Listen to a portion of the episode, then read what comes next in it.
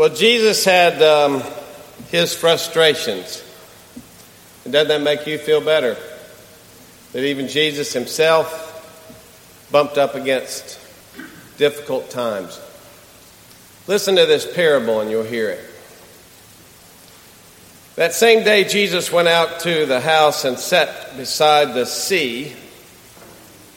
And such great crowds gathered around him that he got into a boat and sat there while the whole crowd stood on the beach.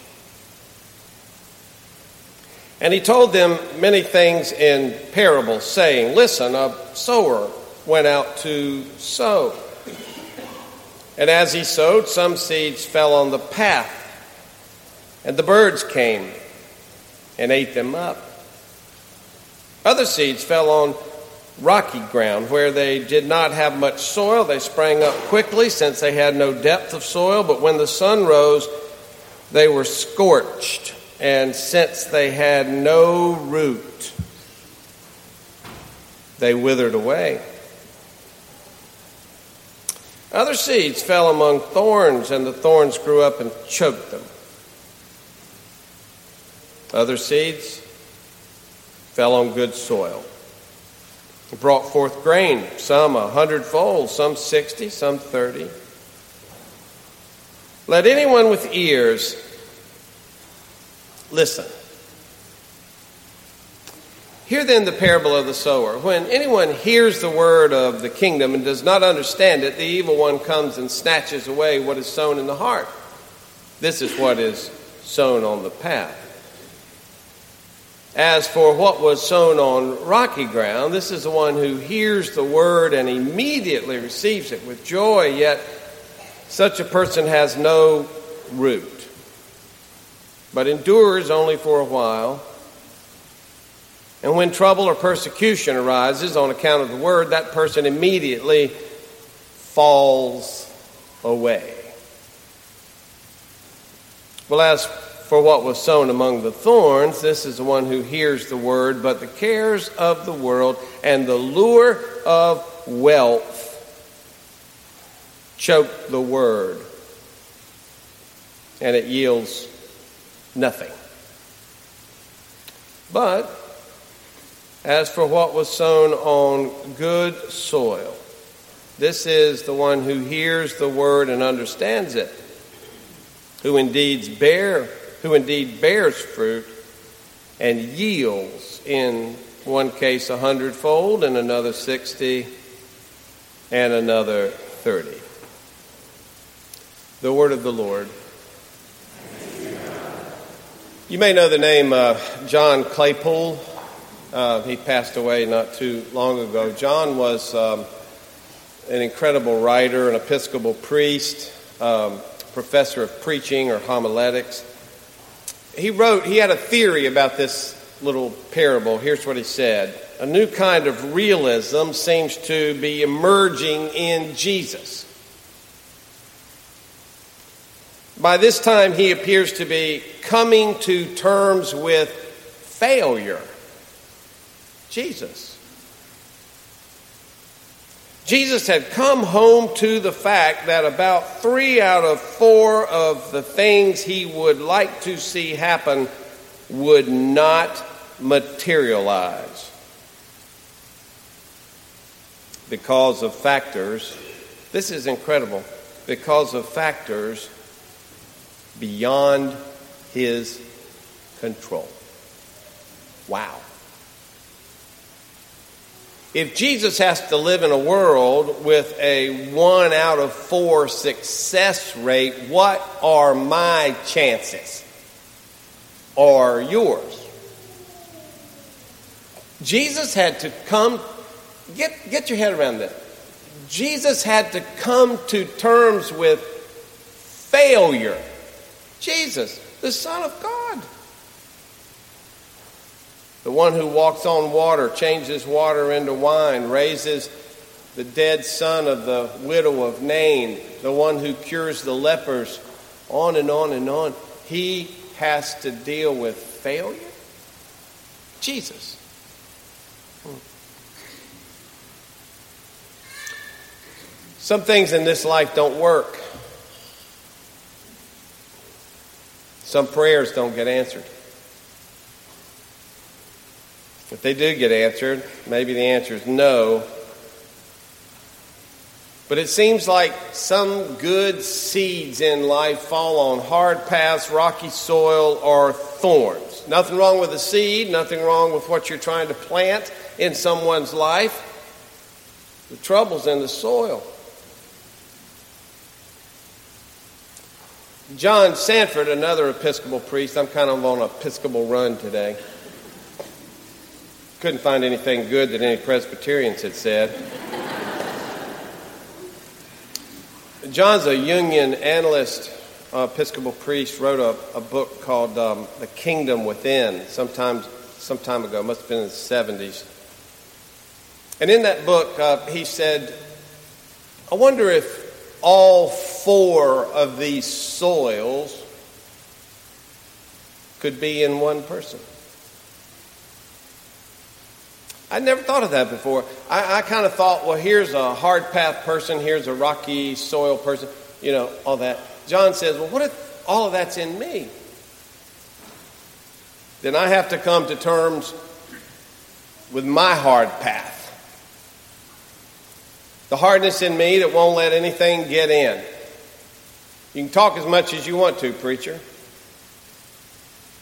But nothing's going to get in because my heart is as hard as that marble floor. I've been preaching to people like that for 38 years. Hard path people. What makes them that way? I, have been curious. I think behind most hard path people is some pain.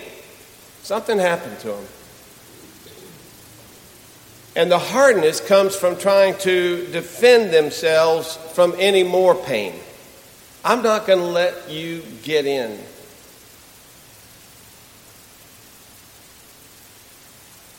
Sometimes it's pride, and all pride is is a cover for insecurity. If somebody feels insecure, they're going to buff all up so you never see that. So they come in looking like one of the strongest egos you've ever seen in your life, and the truth is they're one of the weaker you'll ever meet. It's not true strength, it's a false front. And when you meet someone like that, eh, they, they got a hard heart. Preach the gospel, preach the resurrection, preach the, the love of God. I'm not going to hear it. And if I do hear it, I will not respond to it. That's a hard path person. How in the world is God going to get into that? You'd have to almost override their free will. Take the ability for them to choose what they're going to do and just plow right into them. And yet, God will not, does that, apparently does not do that. You're given the gift of free will, you get to keep it your entire life. So you get to choose to be a hard path person. Even Jesus had to deal with this. The limitations on Christ Himself. Lots of ministers, uh, you'll be getting a new minister uh, soon, sometime. Maybe. I haven't seen any smoke coming out of this, you know. I keep looking for it. Every day I come to work, no smoke. So I guess I got a job. But you know, a lot of pastors have been in ministry a long time and want people to get it. They want people to get it. They want people's hearts to be receptive to what God is doing and has done for them and with them, for the grace of God in their life, to live a grateful life, to live, you know, in gratitude to God. And you preach so many years and you're preaching to marble floors sometimes. And ministers get discouraged and they burn out. Do you know that 50% of all of our first time call pastors, meaning I get out of seminary and I take my first call, 50% of those drop out of ministry in the first five years? Something's wrong. It's hard work sowing seeds in this modern culture. If Sanford's theory is right, then we all have rocky ground within us too. And, and what does that mean? I guess for some people that there is a time in their life they may have been receptive to God, but there was no roots. It never really went quite deep enough. Maybe when they were younger, they were in youth group, they went to a camp and they had an experience. Maybe their heart was strangely warmed by God in some way. And there was a time, but that time has passed. And they withered away when they were tested. You probably can get away with rocky ground Christianity, meaning you're just sort of a shallow Christian, not real, really much depth to you. I don't mean that judgmentally, it's just true. You can get away with that if you're never tested, but who among us is never tested? All of us are tested. Whether your wife dies or your brother dies or you lose something in your health, we're always tested, all of us. And so when something comes along and tests a person with no roots, it's too late to start digging deeper to get those roots in when the winds are howling upon your house. That's not the time to do root work. And I've seen many people in ministry crumble when they're tested. They don't make the cut. If Sanford's right, there's also thorns within us. Jesus explains this in his parable by saying, this is the cares of the world and the lure of wealth. They choke the word and it yields nothing. Now, I, I read that again this week and I thought, can that actually happen? Can you choke the word of God out of somebody's life? Apparently so. Well, you would think that God loves that person so much that the word would just sort of stay in them and hang around and wait for them to one day get it. Like when I'm old, when I get really old, I'm going to kind of get religious, you know, like when I'm 80. Those little chuckles were all my 80 year olds. Because when you're 80, you don't think that's old, do you? No, somebody else is always the old people.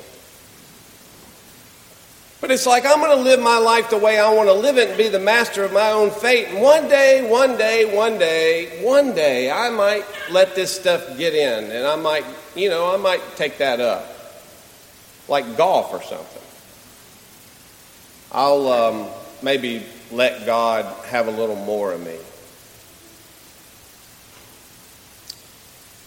Well, that word of God, apparently, that can be choked out of a person. Because God said in Exodus, You shall have no other gods before me. But we do. We do have other gods.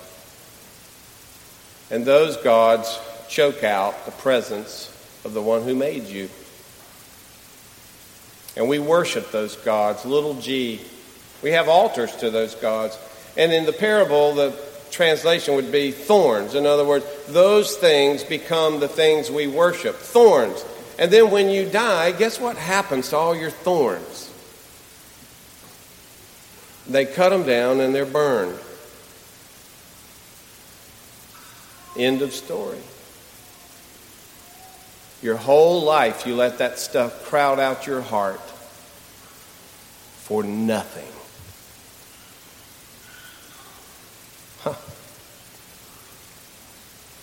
Claypool says there's a realism emerging in Jesus. He's come to terms with a one out of four success rate. There are three soils in the world that yield nothing, and a lot of people have mailboxes in those soils. But there is a fourth soil Jesus mentions. And he calls that one the good soil. So, does every person living today have good soil in them? Is that true? If there can be a hard path in me and a, and a shallow part of me and a thorny part of me, can there also be good soil within me? And would that be true of every prisoner, male, female, and juvenile, in the Commonwealth of Virginia this morning? Think of all the prisons. Think of all the prisons in the United States of America. Well, think about all the prisons in the world this morning. Filled up. We're building prisons faster than we're building schools and spending more money on them than we are our schools. Is it possible for every prisoner in all of those places to have good soil within their life? Just a little patch of it where they might be receptive to who God created them to be. I don't know. Bring it closer to home. What about the person you're having a problem with right now? The ones you're at odds with. You think it's possible for there to be good soil even in that person? Or do you just see them as totally bad soil? Is it possible? Now, this one hurts. That radicalized Muslim terrorist, is it possible that they have good soil within them? I do not want to see that. I'll just be honest with you. I don't want to see it. I want to demonize those people. They're all bad. And yet the Bible would argue with me, thank God, and say, I'm not so sure about that, Steve. There may be, even within your foulest enemy, the good soil of receptivity to what God would do in their life. Wasn't it Jesus who said, Love your enemies and pray for those who persecute you? I'd rather go to a potluck supper. You know, just keep it shallow Christianity. Nice. This is hard work.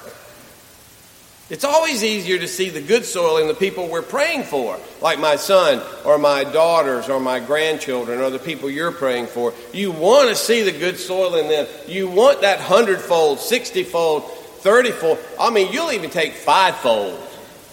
Anything to get them out of the rocks and off the hard marble floor and get them out of the thorns. And you're praying them into that good soil. Oh, I pray every day for those folks. But to ask me to pray for the other folks?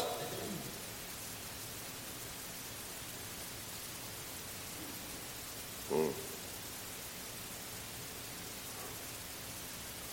Even Jesus didn't fix everything. He didn't heal everybody. He didn't change the world instantaneously. I mean, look at it. It was more like little seeds, he said, being scattered into people's lives with a faith and a knowledge that there is a good soil and a harvest to come within each human life. And like Jesus, you and I live with a one out of four success rate. That ain't easy. Three out of four things fail in the attempts of the kingdom of God to work in a person's life. And you could write them off and say, they'll never come to this. And the Bible says, I wouldn't write them off if I were you. If there's a spoonful of good soil in that man's life,